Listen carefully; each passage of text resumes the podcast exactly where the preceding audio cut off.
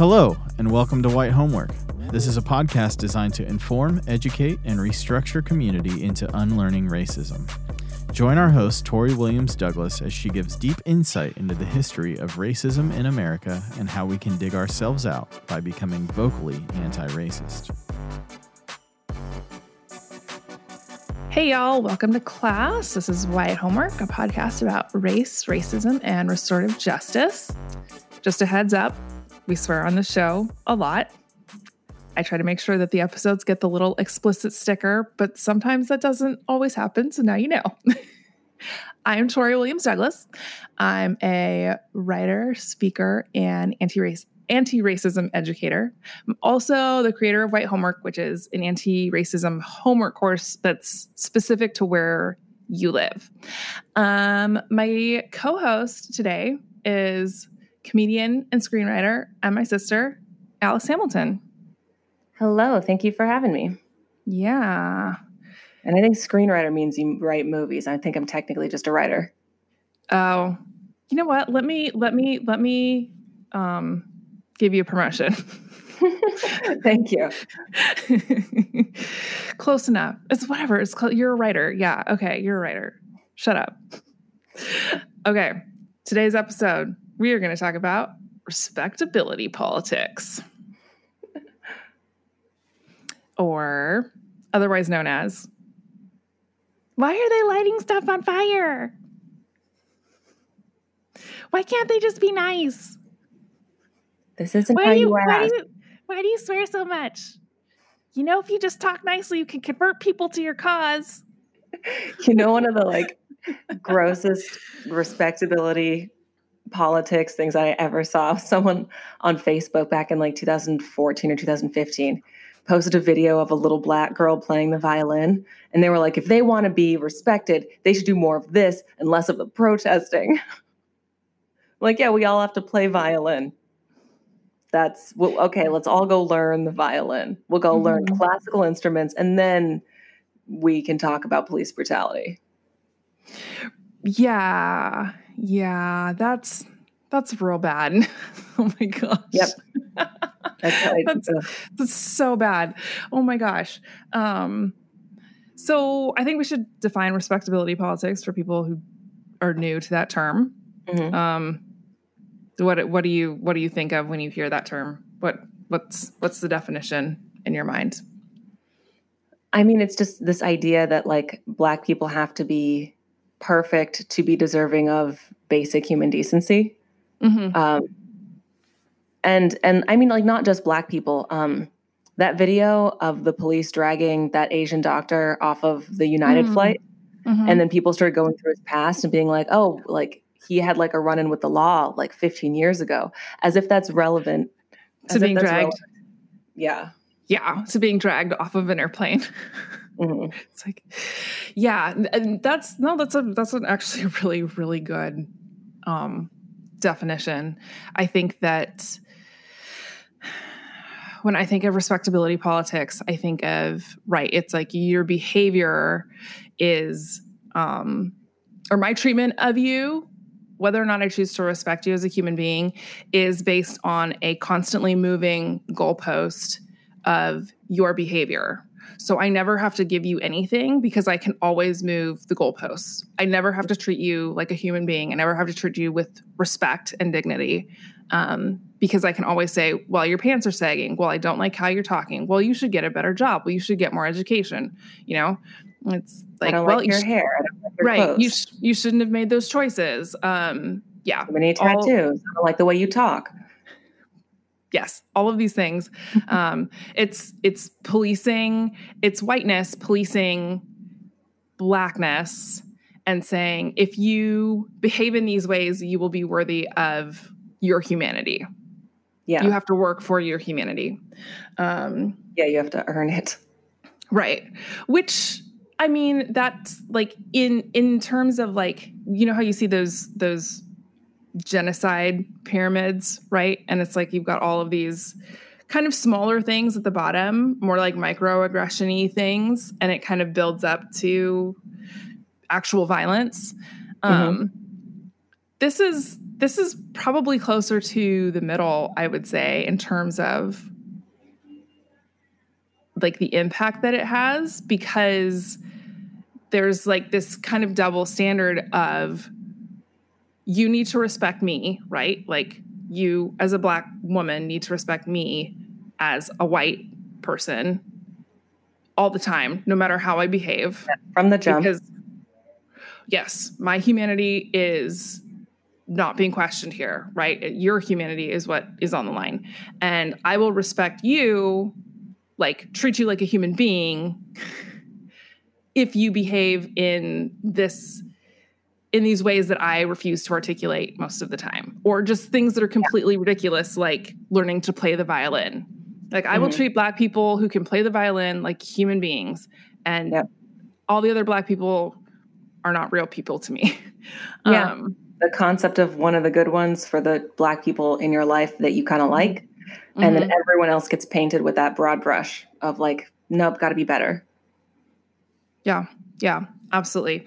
And I think that it's what's really important is that there is no amount of behavior modification. There's no amount of capitulating to whiteness and white culture that we can do to actually get whiteness to acknowledge that we are human beings, right? Because the entire construct of whiteness was white people are human, everyone else is not, right? Like we're closer to animals.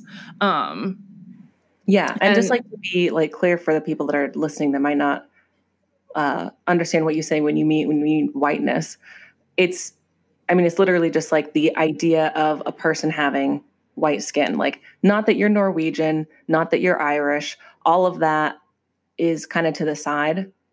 And it's just about like the idea of being a white person versus the idea of being Black person set from the time when being a Black person during slavery meant that you had nothing.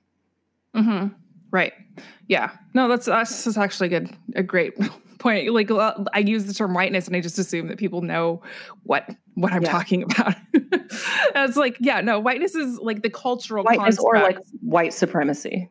Yes. Yeah. And it's the same thing. It's the cultural construct of like white people being the pinnacle of humanity, or the only humanity, which was really what the breakdown was originally, because I believe it was, the first person to create like the actual racial hierarchy was Carl Linnaeus. And he did like white people at the top and then Asian people and then like native indigenous people and then Black people at the bottom. Mm-hmm. And, this was in science literature. That he was creating. The literal levels of humanity. Mm-hmm, yeah. Yeah. Well, he was ranking all of the species and like trying to sort them. You know, this is the same concept that Charles Darwin did in terms of like trying to figure out where, like how to group species together. And like building Darwin using observation built on like, oh, okay, so it makes sense that these species are connected because they have super similar traits, right? And then it was kind of the same thing, except it was like, white men are ruled by law, and and the Black race is lawless. It's like, it was supposed to be this like critical examination, right, of the races, which was all just bullshit, right? Because as soon as we mapped the human genome, it was like, okay, well, we're all 99.97% alike, which means we're all the same species from a genetic perspective. Yeah. But like culturally, that sort of hierarchy is sort of still like, it's sort of still like a thing. Right. Because it was the law. Right. And that's why, like, I feel like a lot of the times in conversations about like respectability politics, a lot of the times people, when they're arguing against Black Lives Matter, will say like, what about Black on Black crime? It's sort of like, hey, they're lawless. We are a civilization. They're like a horde of gangs. Uncivilized. Yeah. Yeah. Mm-hmm. Yeah, absolutely. That's exactly what That's exactly what ties respectability politics into genocide, right? Is it's like, these people are uncivilized, therefore we can eradicate them when we need to, right? When it is convenient for us. Yeah. I noticed so many people from our parents' predominantly white church, like at the beginning of Black Lives Matter, when I was still on Facebook, a lot of them would be saying like, they want to get mad. Black people want to get mad when a Black person's killed by a white police officer, but they don't care when Black people are killed by other Black people. And I would just think, like, how inhuman do you think we are that we could watch our neighbors and our relatives and our friends from school get killed in the street through gang violence circumstances, police officers, and we just didn't care unless it was a white cop? That's how inhuman we are. Yeah, exactly. And I heard that like, from sweet, polite, kind, trendy church girls, like 30s, late 20s. They believed this. This wasn't like old grannies with like little China, you know, glass blackface dolls in their house. These are like cute millennial moms that believe this. Yeah, that believe that we don't care, which is really, it's just really fascinating because this really kind of ties exactly back into like the larger kind of argument that I have here in terms of like, when we are polite, we can organize forever and no one cares, right? Yeah. You and I went to like, a candlelight vigil for Philando Castile. There's no news there. Right. Exactly. But there were still riot police. Yeah, that's, well, you know, because they had to get the crowd riled up. We had candles. They could what choice did they have? Make the news. But... yeah, and it's just, it's so wild to me that, again, it's like Black people have been organizing for centuries in church basements, right? At the library, like in people's homes. And white people have never heard of this. They've never heard of any of this because when we're polite, they don't pay us any mind, right? Yeah. It's only when we get into... the face of whiteness, when we confront whiteness with itself and hold up a mirror and say, look, you are dehumanizing us. And by dehumanizing us, you are dehumanizing yourself. And for some reason, because whiteness is, I figured it out. I was going to say for some reason, because whiteness is inherently a violent construct, it takes violence to get its attention. Nothing less than violence will get the attention of whiteness. That is it, because that is the only thing that whiteness respects. At the end of the day, the only thing that whiteness will concern itself with is existential threats to itself via violence, right? So, you know, we can have a nice conversation of like, okay, like, you know, what if we made Black teens like go and do ride-alongs with the cops? Like, wouldn't that solve part of the problem? Or, you know, what if we just all like did like a letter writing campaign to, you know, like our state senators. And I think what's really missing in those kinds of arguments is that whiteness has no reason to pay any attention to us at all. And desperately wants to not pay attention to us, which is why it dehumanizes us into behaving politely, into behaving in a civilized way.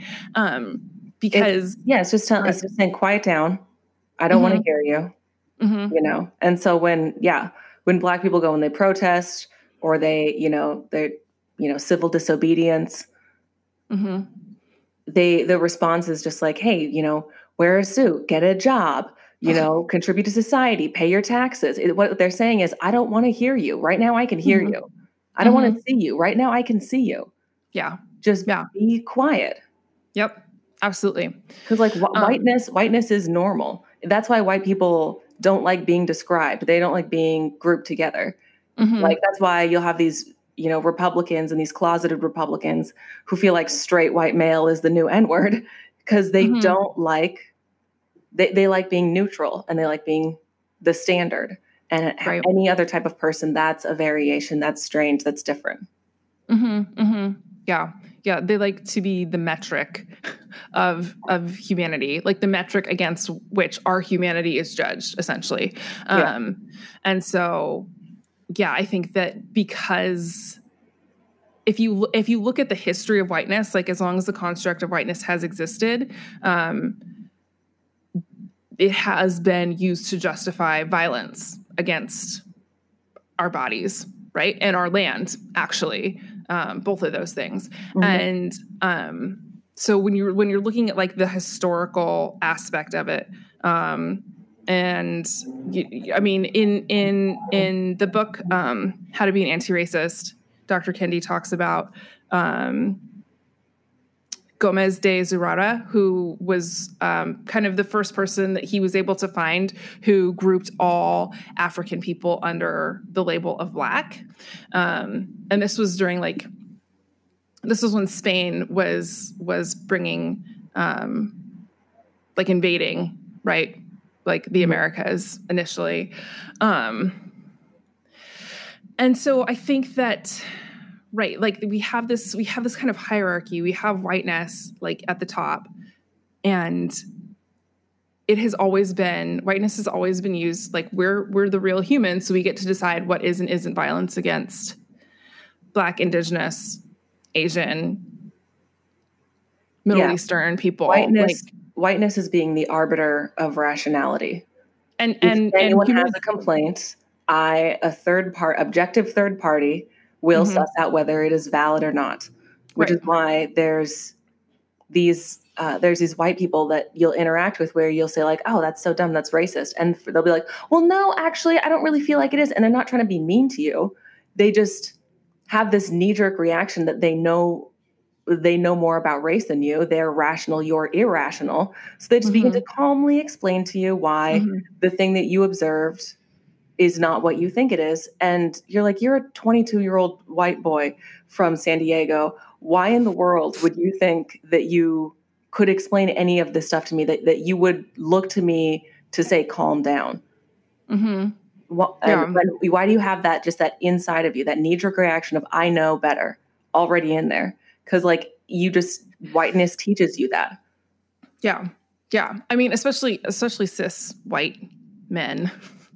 Anyone socialized as male, probably, if you know, it's like, yeah, it's like, okay, well, I'm the objective force here, so I get to determine if what you're saying is correct. I get to determine if how you're behaving is acceptable. And mm-hmm. Whiteness never polices itself when it comes to violence, which is another aspect of respectability politics, right? That the standard is very different. You know, the whiteness can all go. All of their violence is noble. What was that? Oh, all of their violence is noble. Mm-hmm. Yes, it's justified. It's moral. There's a moral reason for why these Republicans have these massive guns that they'll bring to scream in police officers' faces because they have righteous anger. Whereas mm-hmm. if we have a toy that looks like a gun, you know, we're being lawless. Yeah. Yeah. Absolutely. And so I think that there's this kind of constant pushback from whiteness to say, you need to behave in these ways, and then we'll listen to you. And we behave in those ways, and they still kill us. And it's like, oh, put on a suit. Okay, well, Malcolm X and MLK were wearing suits when they were shot. Like, what's good? Like it, that's not the level, right? And the level is unattainable to us as non-white people, right? Like humanity is unattainable. They just tell us like, oh, if you keep working at it, like, you know, go and get a degree, go and get a job, like pull your pants up, like have a better attitude. Don't talk about Black stuff. But you can never get there, right? You can never get to whiteness because you'll still always be Black. That is the baseline for within the construct of whiteness. Whiteness is the baseline for humanity, right? And there are white people, and I think that this is a really important part of the work of anti-racism is white people have to begin to essentially be white, like be white in the wrong ways, right? So standing up for Black lives is being right in the wrong way. You were not supposed to do that as a white person. If you are in a meeting and your black colleague says something, you're supposed to take their idea, repeat it, and get credit for it. You're not supposed to say, yo, shut up. Jamal is talking. Give him a second. I think what he's saying is a good idea. Mm-hmm. And it's like, it's little things like that. That it's like, essentially, you're taking your whiteness and using it to validate people of color and their experiences. It's this idea of misperforming whiteness. And because there's still like a hierarchy within whiteness. And like, yeah, I feel like when you say like misperforming whiteness, you mean like going against the hierarchy, going against white supremacy, going against all of these, you know, concepts of rationality that have been taught to you from all of the things that you watched, all the things that you listened to, the way that, you know, society treated all the people around you, the jokes that you were allowed to make, you know? Yeah. Yeah, absolutely. And I mean, like the concept of misperforming whiteness is, or I think that that's the right word. It's like, there's a whole like theory behind it. Like it's a whole like area of study in academia. And I think that is...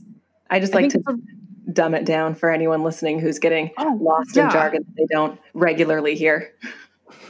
No, and that's totally fine. What I think is really interesting too, since, you know, when we're talking about like misperforming whiteness, like adopting a black child is performing whiteness correctly, right?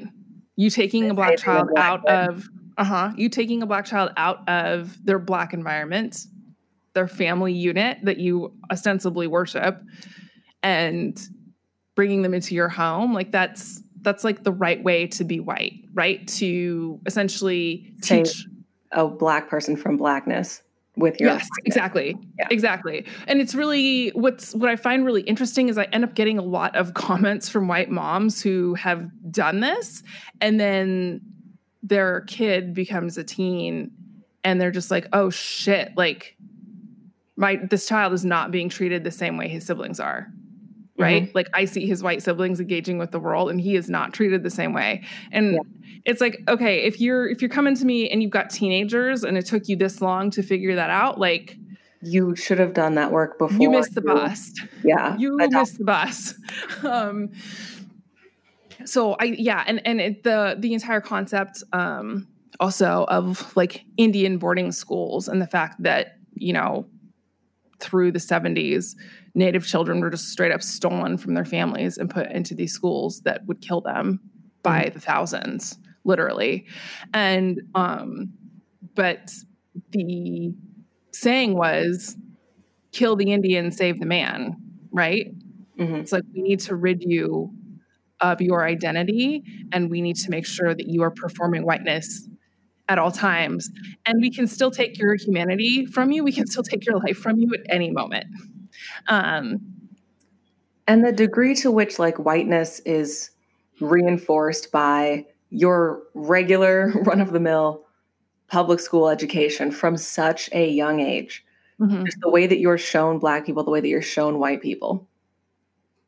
I remember, in my history book, we were homeschooled, so it wasn't like a public school curriculum. It was like an evangelical curriculum.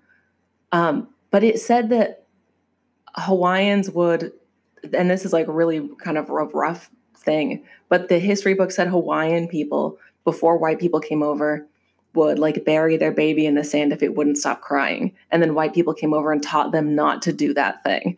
And it's like, are you fucking kidding me? And this was taught to me, like it, like in my just quote unquote American history book, that like white America saved Hawaii, and they're lawless, and we came and we brought law. Yep, and that was the same. That was the same argument for indigenous people in North and South America. It was the same argument for the transatlantic slave trade, that it was like, oh, okay, so we're gonna save you from yourself. And you might die, but, you know, we're saving your mind or we're saving your soul. And we're still spreading freedom.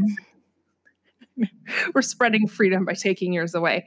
And like, I bring up like alarming history lesson just for people to think like there's so much stuff in your head that like you think is normal from the time you're a kid. And then you just like spout it out as an adult when you get out there. And it's like, that's just been rattling around in there. And like everyone has it. You don't have to feel like this, you know, extra burden of white guilt because like people have things that they were taught when they were a child. You just have to be aware of it and apologize when it comes out instead of saying, I don't mean that. Like, I mean, you can say, I don't mean that as soon as I said it, but like, you got to own that you said it in the first place. Mm-hmm. Yeah. Yeah, exactly. And I think that it takes, like, that's a really good point because of respectability politics, because white people believe themselves to be like the arbiters of reality and like better at understanding, like able to decide if we're suffering or if we are experiencing pain. This is a very interesting, like I'm sure there were more people than just Thomas Jefferson, but Jefferson is the one that comes to mind. Like he would write about how the people that he kept, like, you know, in bondage on his property, he would just speculate about like, oh, they need less sleep so we can work them harder. Like, you know, they feel less pain. Which are still things that doctors think to this day. Mm-hmm. Mm-hmm. Absolutely. Absolutely. And, he would just like write random things to prove quote unquote, that his dehumanization of us was legitimate, right? Because we needed to be taught. And if you want like a little propaganda, in 2013, I don't think you went, but the rest of the family went to Washington, DC. Cause I think you had just had a baby or you're just about to, we all went to Washington, D.C., and we went to Thomas Jefferson's house, and there was like a quote from Abraham Lincoln thanking Thomas Jefferson for all of his work to end slavery. And that was in huge letters up on the wall. Just so you could see. Lincoln? Yeah. Oh. Or maybe it was John Adams or someone. It was some other president. I don't know. I'm getting confused. Some other president was like thanking Thomas Jefferson for the work that they had done. And there was like a quote from like a letter up on the wall. And that, I mean, I think that's a total sidebar, but that's a really important other piece of history that we, you know, it's like we pull out this one quote and it's like people's ideas and beliefs evolved over time, right? Like initially Thomas Jefferson was kind of actively trying to move away from slavery because motivated by the fact that he didn't think that Black people were people, right? He wanted to like send all of the Black people back to Africa or whatever. But then he like, at some point in his life, like just doubled down. He's like, no, never mind. This works really well for me, you know, because he was making a ton of money. I think one of the easiest ways to see respectability politics, I keep saying podcasts, is just in the fact that like how many murders of an innocent Black person has it taken for us to finally mobilize like this? There was something found, something wrong, something not quite perfect, something I can give that cop the benefit of the doubt in every other one of these videos. Like Walter Scott, he was running away from a traffic violation and like, oh, sorry, I know he murdered you, but you weren't perfect.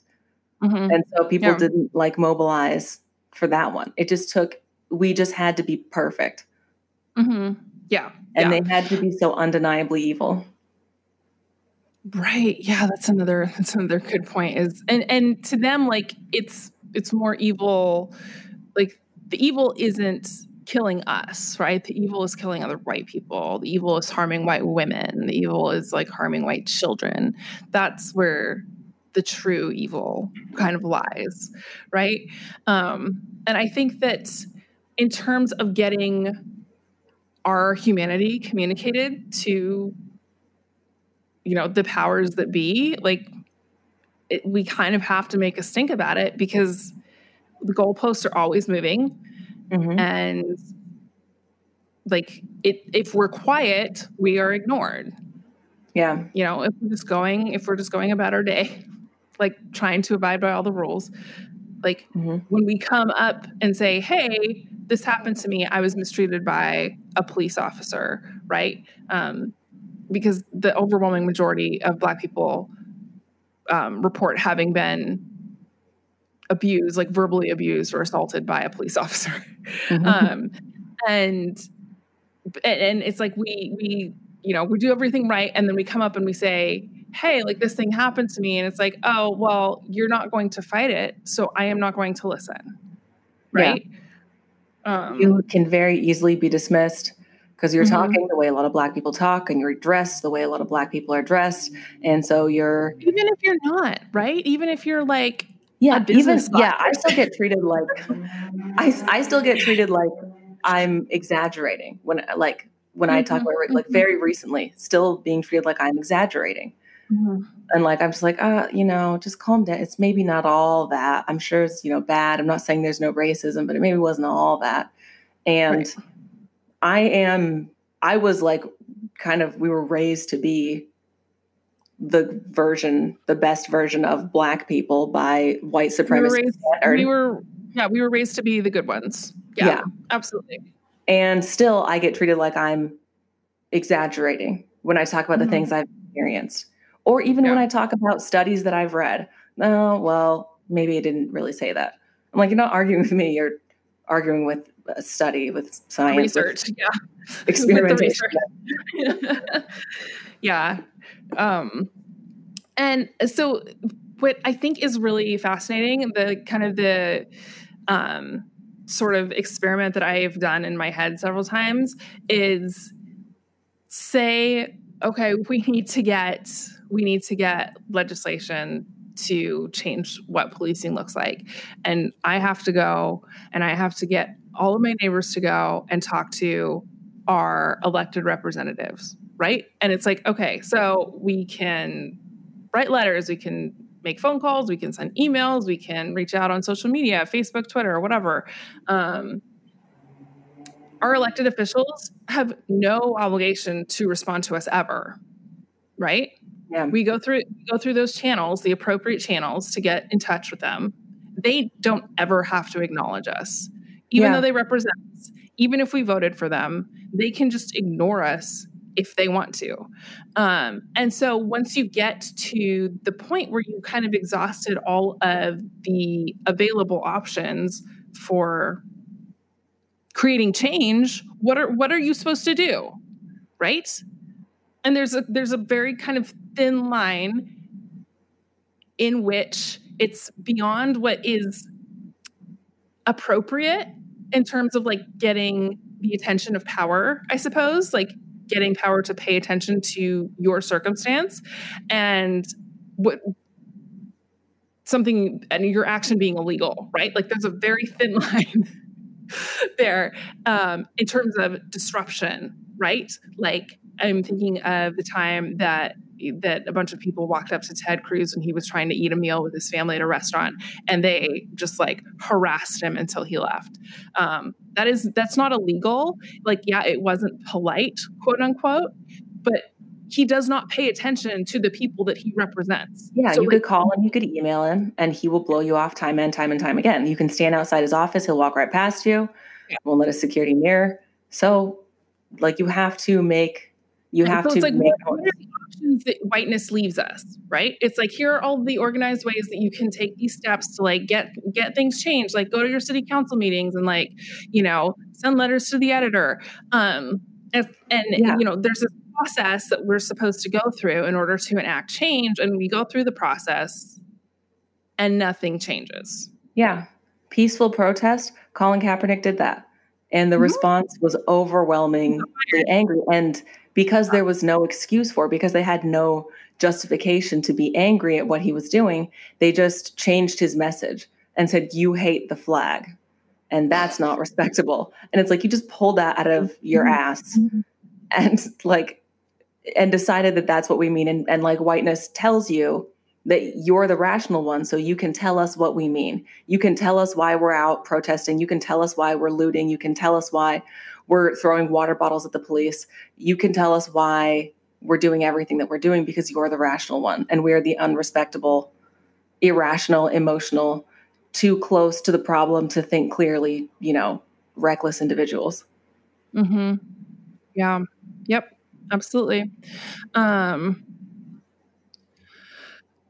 Yeah. And so I think like there, again, like there's this small space where we are allowed to make a lot of noise, make people's lives uncomfortable, make people's lives inconvenient before you kind of spill over into things that are against the law. And civil disobedience absolutely has a place and is very appropriate. It's a very calm and reasoned response compared to whiteness and how whiteness treats us.